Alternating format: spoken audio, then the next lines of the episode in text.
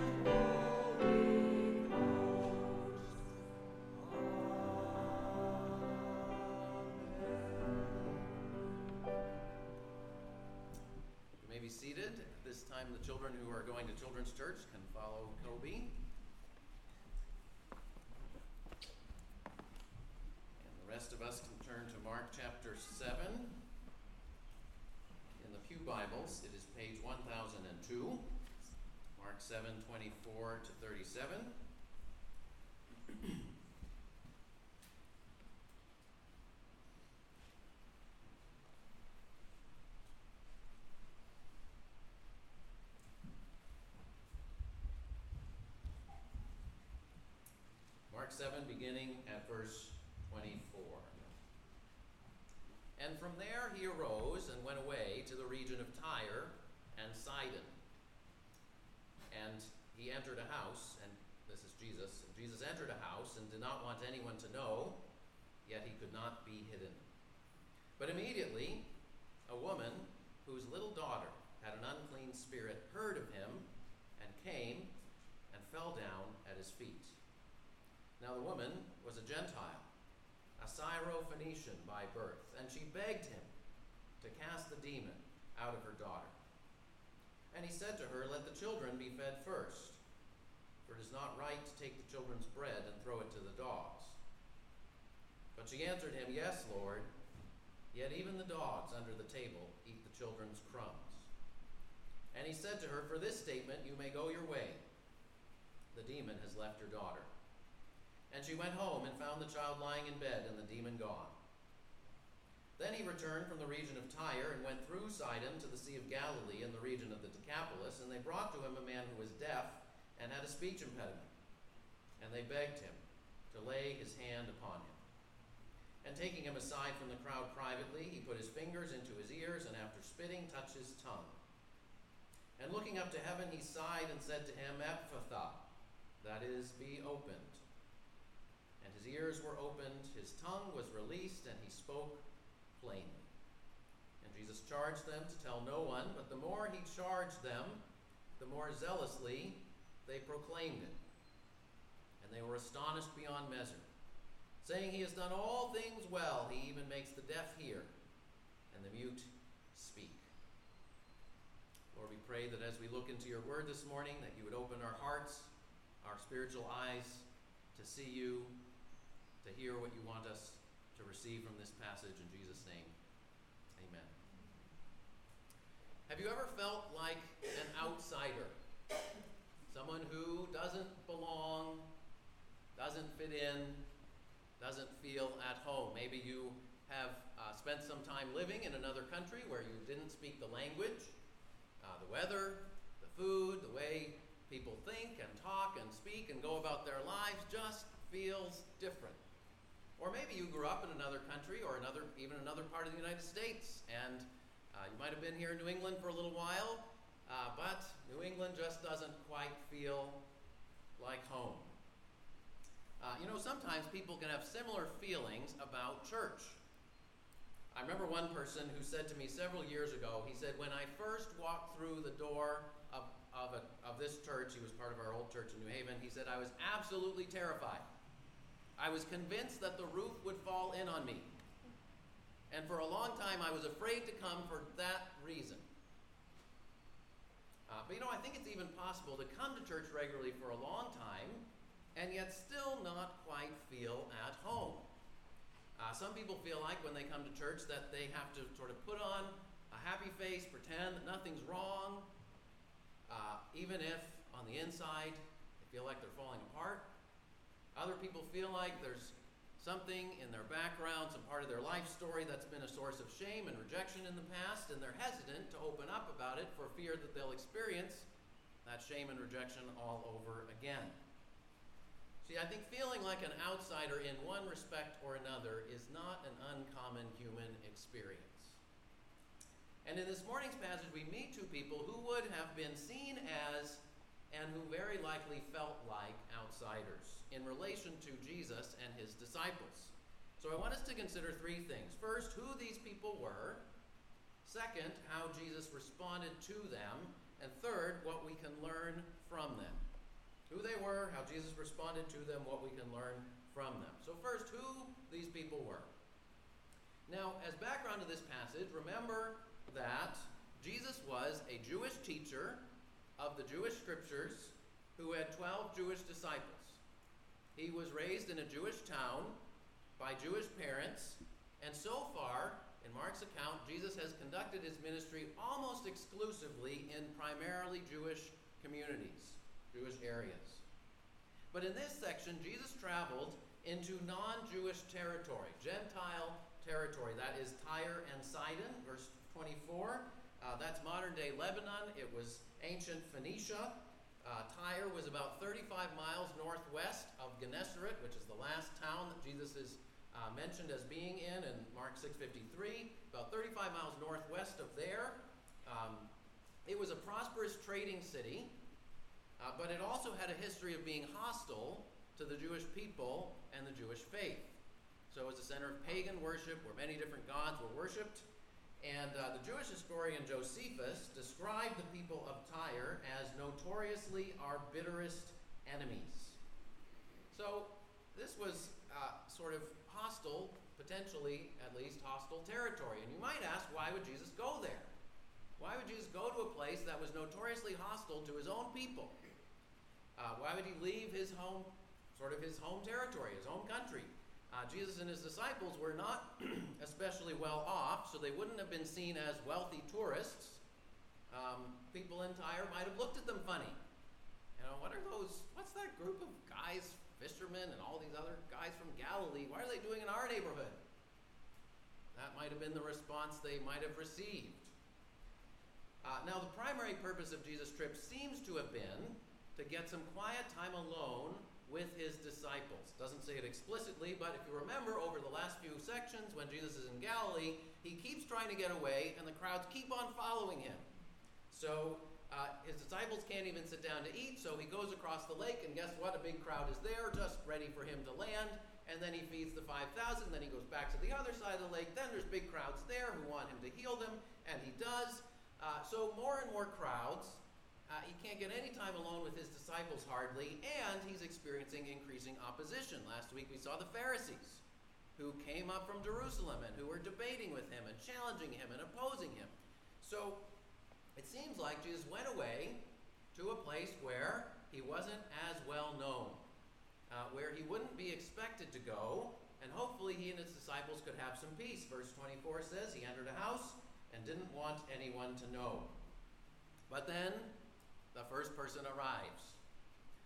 For verse 25, a woman whose little daughter had an unclean spirit heard of him and came and fell down at his feet.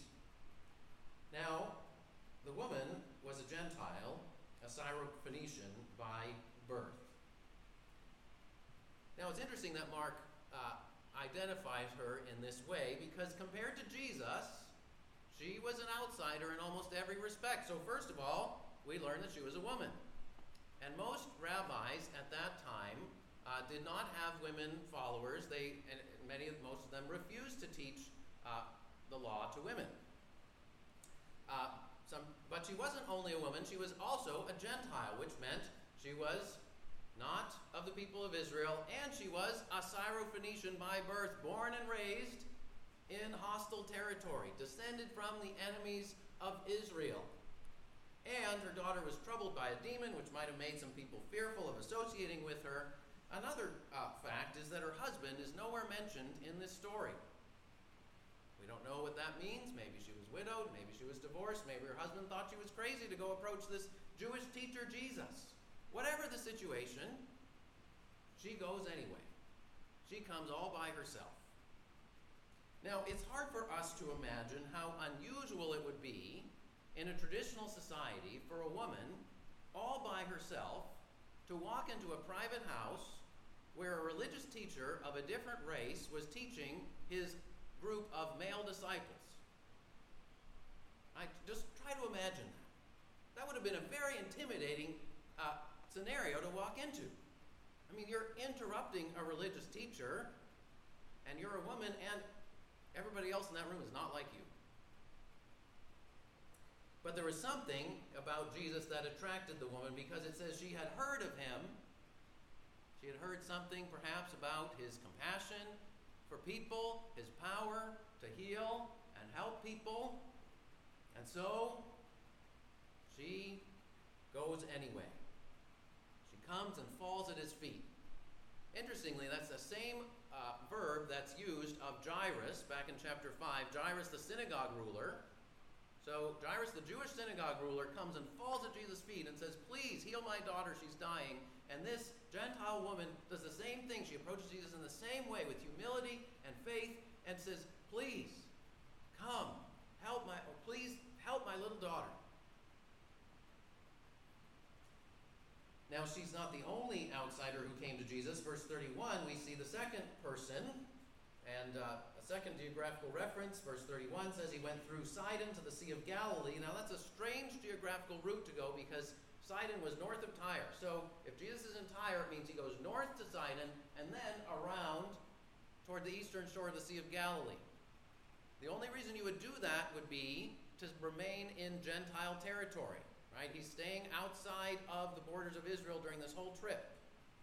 Um, so, and the Decapolis is another predominantly Gentile region. In verse 32, people bring to him uh, a man with a disability who was deaf and had a speech impediment. And again, the same verb is used. They begged him, Please, Jesus, lay your hand upon him. I think having a disability can be an isolating and painful experience. It can make someone feel like an outsider in a whole in many kinds of ways. So in both cases, these people are in desperate need. They would have been seen as outsiders, probably felt like outsiders. They're facing something far bigger than they can handle, but and no one else can solve their problem, but they come to Jesus, or people bring them to Jesus in the second case and beg Jesus, please help. So that's who these people were.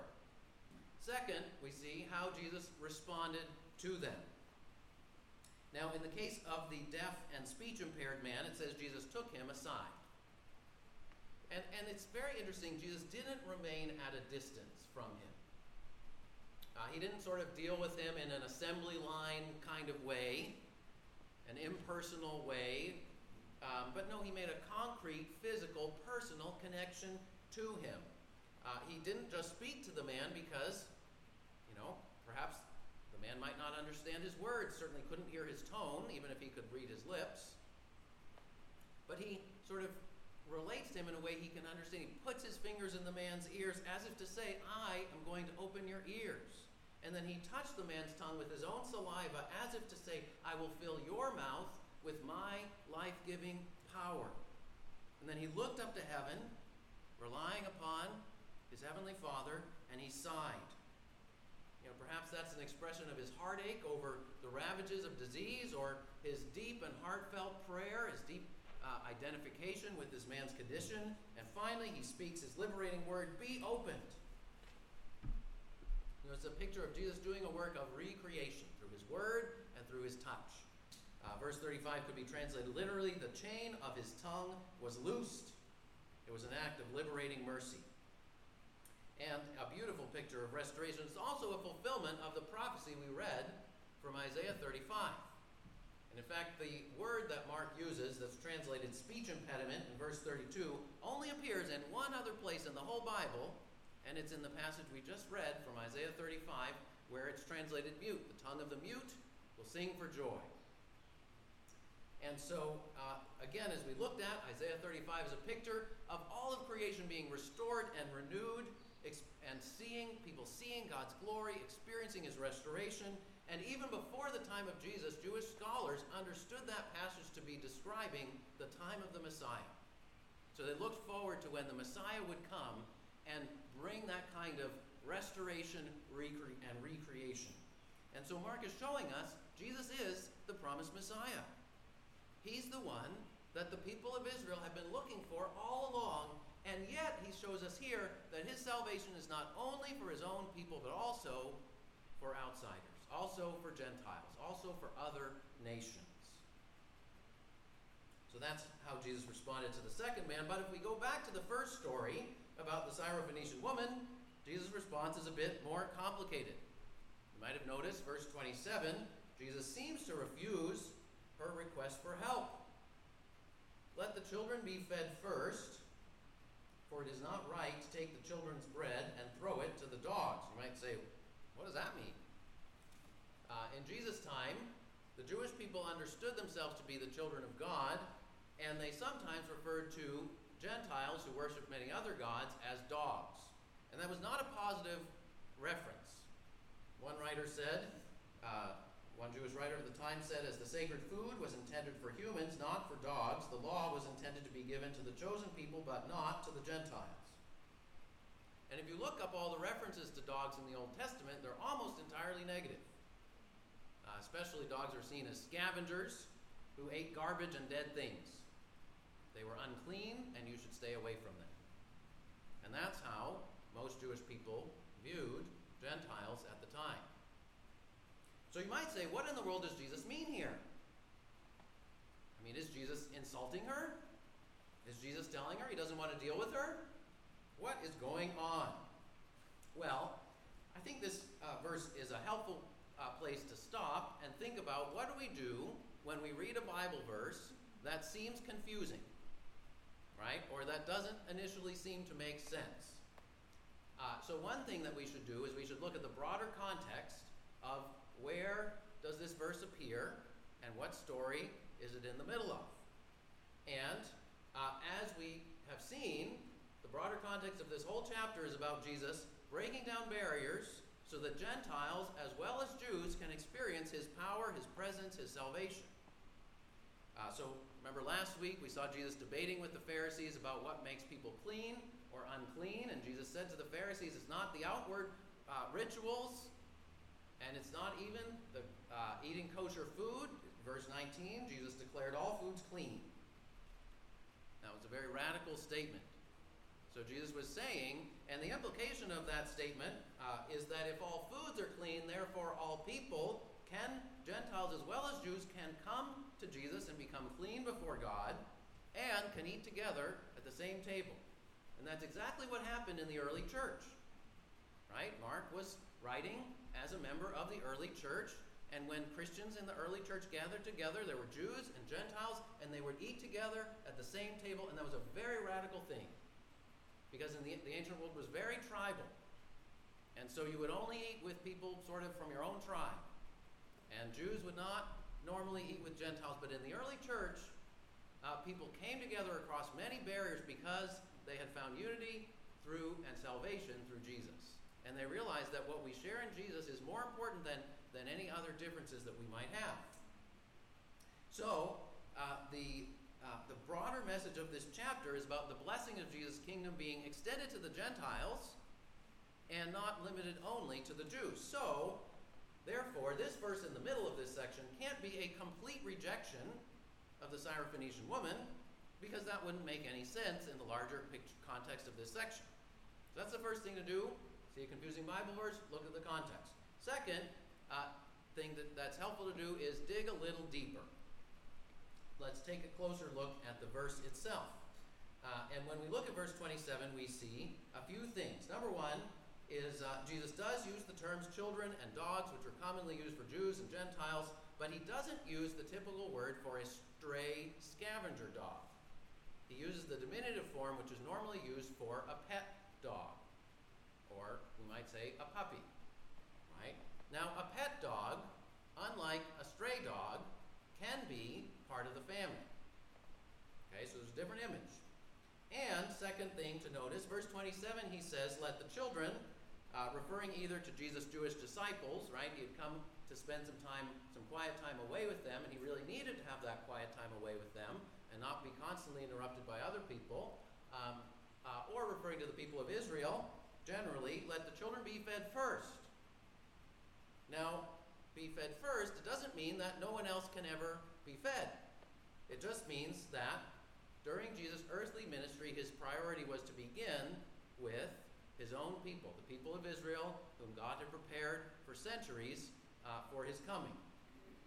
So Jesus wasn't ready to start a full fledged mission to the Gentiles, although that would happen after his death and resurrection. So um, Jesus had come to Tyre and Sidon to get some needed quality time with his disciples. And notice in this passage, he doesn't teach large groups of people. It's one thing he does almost everywhere else, but he doesn't teach large groups of people when he's out in Gentile territory. Uh, so that's so that's the second thing. Third observation is by saying what Jesus did in verse 27, Jesus didn't end the conversation. Rather, he was intentionally inviting a response from the woman. So one writer put it this way Jesus is like a wise teacher who allows and even provokes his student to make a victorious argument against his own apparent reluctance. Or another way to put that would be Jesus tells the woman a parable. Right? Throughout Mark, we've seen Jesus tells parables, they're stories using common images, but they're stories about God's kingdom. And the parables are meant to draw people in and provoke a response. So it's a little bit like a doorway that's open just a crack, and you can see there's light on the inside of the doorway, but you can't see what's inside the door until you try to push open the door, until you knock. And that's what that's exactly what this woman does. She picks up on all of Jesus' cues. She says, Yes, Lord. In other words, I know that you're a Jew and I'm not. I know that your primary purpose right now is to teach your disciples and minister to your people, but isn't there enough for me to get a bite too? That's what she says. Even the little dogs under the table eat the children's crumbs. She's saying, I don't need to take anything away from your disciples or your people, but I believe that you have enough to meet my need and my people's need as well as theirs. And Jesus says in verse 29 For this statement, you may go your way. The demon has left your daughter. Request granted. In Matthew's account of this same story, Jesus specifically praises the woman's faith. He says, Oh, woman, great is your faith.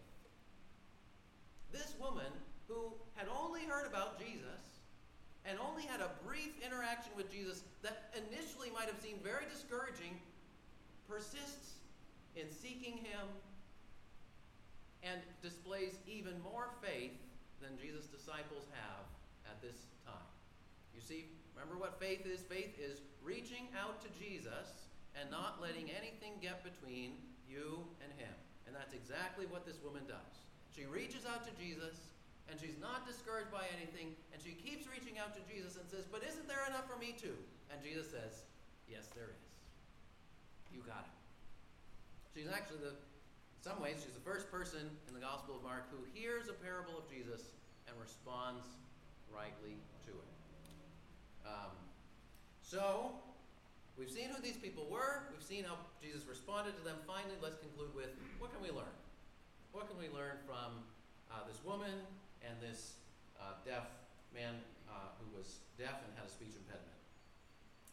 So I think we can learn three things from these outsiders who encounter Jesus. Number one, we can approach Jesus with boldness. We can approach Jesus not because we deserve help, but because we need help. Not because we have a squeaky clean resume with perfect qualifications and an impressive pedigree, but simply because Jesus has enough resources to feed and help anyone who comes to him and reaches out to him. 500 years ago, uh, there was a man named Thomas Cranmer who lived in England. He was one of the founders of the Anglican Church, and he wrote a prayer that was inspired by these words of the Syrophoenician woman. Her, and it begin, it's a prayer that's uh, often used in the communion service in uh, the Anglican Church, and it begins with these words We do not presume to come to your table, O merciful Lord, trusting in our own righteousness, but in your abundant and great mercies. We are not worthy even to gather up the crumbs under your table, but you are the same Lord who delights in showing mercy. You see, he, saw here that this woman's attitude is actually the attitude that every one of us need to come to Jesus with. Saying, Jesus, I need you. I don't have all the right qualifications, but I come to you knowing that I don't deserve you, but I need you, and you have enough to feed me. You delight in showing mercy. And so we can approach Jesus like this woman did with boldness because he delights in showing mercy. Ephesians 2 17 uh, uh, says this he, Jesus came and preached peace to you who were far off. Paul's talking about the Gentiles, and peace to those who were near. He's talking about the Jews. For through Jesus we both have access in one spirit to the Father. We have boldness and access with confidence through our faith in Him. So if you feel like spiritual outsider, if you have felt like that you don't quite fit in the church, but if something is drawing you to Jesus, this passage is good news for you. You don't have to pretend that you're something you're not. You don't have to hide things in your background that you might be ashamed of. Just come to Jesus and keep seeking Him until you find Him and until you receive the blessing of knowing that you belong in His family. We can approach Jesus and we can come to Him with boldness. Second, to approach Jesus with boldness. Second, persevere in prayer. Notice the word that's used to describe these people's requests in verse 26 and verse 32. They begged him. These aren't just sort of polite requests, but intense pleas. Right? We see a desperate parent coming to Jesus on behalf of her troubled daughter, begging him to help. We see a group of people distressed by their friend's inability to communicate. And they took initiative to go and find Jesus and bring their friend to him saying, Please, Jesus, help us. No one else can. And this is a model for us that we can, uh, we should bring our loved ones and their needs before God in prayer. As the woman brought her child's need before God in prayer, as these friends brought this man's need before God, before Jesus in prayer. And we should persevere in prayer even when Jesus' initial answer may not seem completely favorable. Jesus said his disciples should always pray and not give up, that we should keep on asking and seeking and knocking. Uh, Martin Luther struggled with deep depression, bordering on despair at many points of his life. And he found great comfort, especially in this story of the Syrophoenician woman. And in his sermon on this story, he said this He said, Nothing must deter us from calling upon God in prayer. The devil always needles with thoughts of how God's face is turned away from us, that he wants nothing more to do with us, but this woman let nothing deter her. She held on to Christ's word and she refused to leave him alone.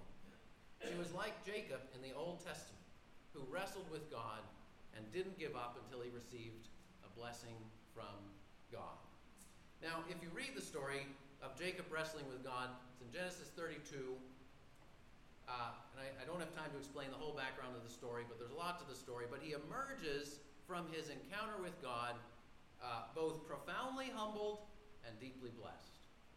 Uh, he li- the account says he literally wrestled with this man all night.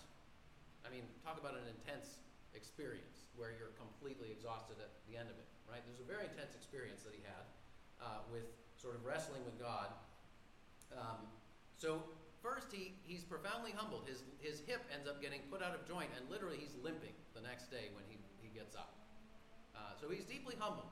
He had sort of, and, and, and, his, and, and in a way that he had not been humbled before in his life. But he also emerges from that experience deeply blessed. He said, I've seen God face to face, and yet my life has been delivered. He received a new name from God. That's where Jacob was named Israel. And that's a picture from the Bible of what happens when we persevere in prayer. Right? Sometimes when we persevere in prayer, we become deeply humbled. We're sort of brought face to face with our own weakness and our own uh, need and our own uh, physical and spiritual dependence on God. And at the same time, God richly blesses those who seek Him and persevere in prayer. Sometimes God gives us exactly what we were praying for all along. And I think even more often, God gives us something different or something better, something more than we initially imagined or hoped for. Sometimes we start praying for one thing, and we seek God and keep asking for that thing, and then over time we maybe realize, you know, there's a bigger picture that God wants us to see, and and it's not just what we were initially thought we needed, but God wants to give us something even more, even more lasting, even more valuable. So we should persevere in prayer, not only for ourselves, but also for others around us. Third, uh, we can praise Jesus for his compassion. So approach him with boldness, persevere in prayer, and praise him for his compassion. Verse 37 They were astonished beyond measure, saying, He has done all things well. That's an echo of Genesis chapter 1, where at the end of God's work in creation it says, God saw everything that he had made, and it was very good. He had done all things well. And we too should praise Jesus for the good work that we see him doing. Right? When we read this story in Scripture, we can praise him Right? Not only this woman came to Jesus and now her daughter was at peace. The demon had been driven out. And she also walked away with the assurance that Jesus would always be sufficient for her every need. And that she and her people would also have a place at the table in the family of God. And think about the man, deaf and speech impaired, who encountered Jesus. His tongue was released, he spoke plainly. He could go and testify to others of the power of Jesus and the goodness of Jesus. These are wonderful works of God. We should praise Him when we see these works in Scripture. And we should also look around and praise Jesus when we see Him doing good works in our own lives or in the lives of those around us. Right? Even looking around at this room. Right? Jesus is alive today. He has power and compassion to do wonderful things among us. You know, some of you may have once felt like an outsider, but now you found a place. You found a home in the family of God. And you know that Jesus says you belong with Him. Some of you can remember a time when, spiritually speaking, you were deaf or just unable to listen and understand God's word. You just sort of brushed it off and went your way and didn't sink in at all. And you feel like, wow, God sort of opened my ears in a new way. Now I can hear and put into words some truths about who He is. Maybe you can remember a time where you felt deeply insecure, and now you know that you can approach Jesus with boldness and with confidence. And so, you know, we, Jesus is still doing these, these, these wonderful things today. So let's praise him for his compassion approach Him with boldness and persevere in prayer and praise Him for His compassion. So let's end with prayer. Lord Jesus, we thank you. We thank you for uh, this story. We thank you for your compassion for uh, people from all nations. We thank you for your compassion for these two people in this story this, uh, this woman and her daughter, these friends, and this man. Uh, Lord, we pray that we would experience your uh, power and compassion in our own lives, your uh, work of restoration. Lord, that you would give us confidence to approach you boldly, that you would give us perseverance. Lord, to persevere in prayer even when we uh, may not see a result immediately, that, that, that we would persevere in reaching out to you and drawing near to you and not letting anything get between us and you. And we pray that we would look around and praise you for your compassion, Lord, that we would not neglect to do that, uh, but that we would sing your praises as we see your good works uh, in the scriptures and in and around us today. Pray this in your holy name. Amen. Well, our closing hymn is uh, Oh, for a Thousand Tongues to Sing, hymn number 136 Let's stand together as we conclude our service by singing with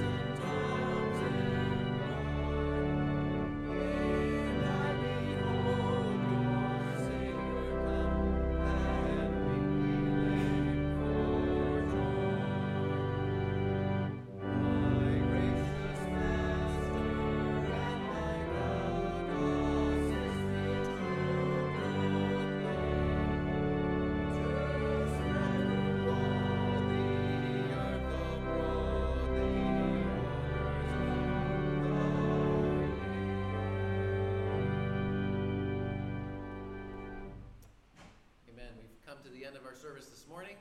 Uh, feel free to uh, join us for coffee and refreshments. If you'd like to help with uh, setting up or cleaning up coffee hour this summer, just head right into the kitchen. We'll have a short meeting there. And if you're staying for the Vacation Bible School meeting, we'll start that downstairs about 15 or 20 minutes. Go with this word of blessing.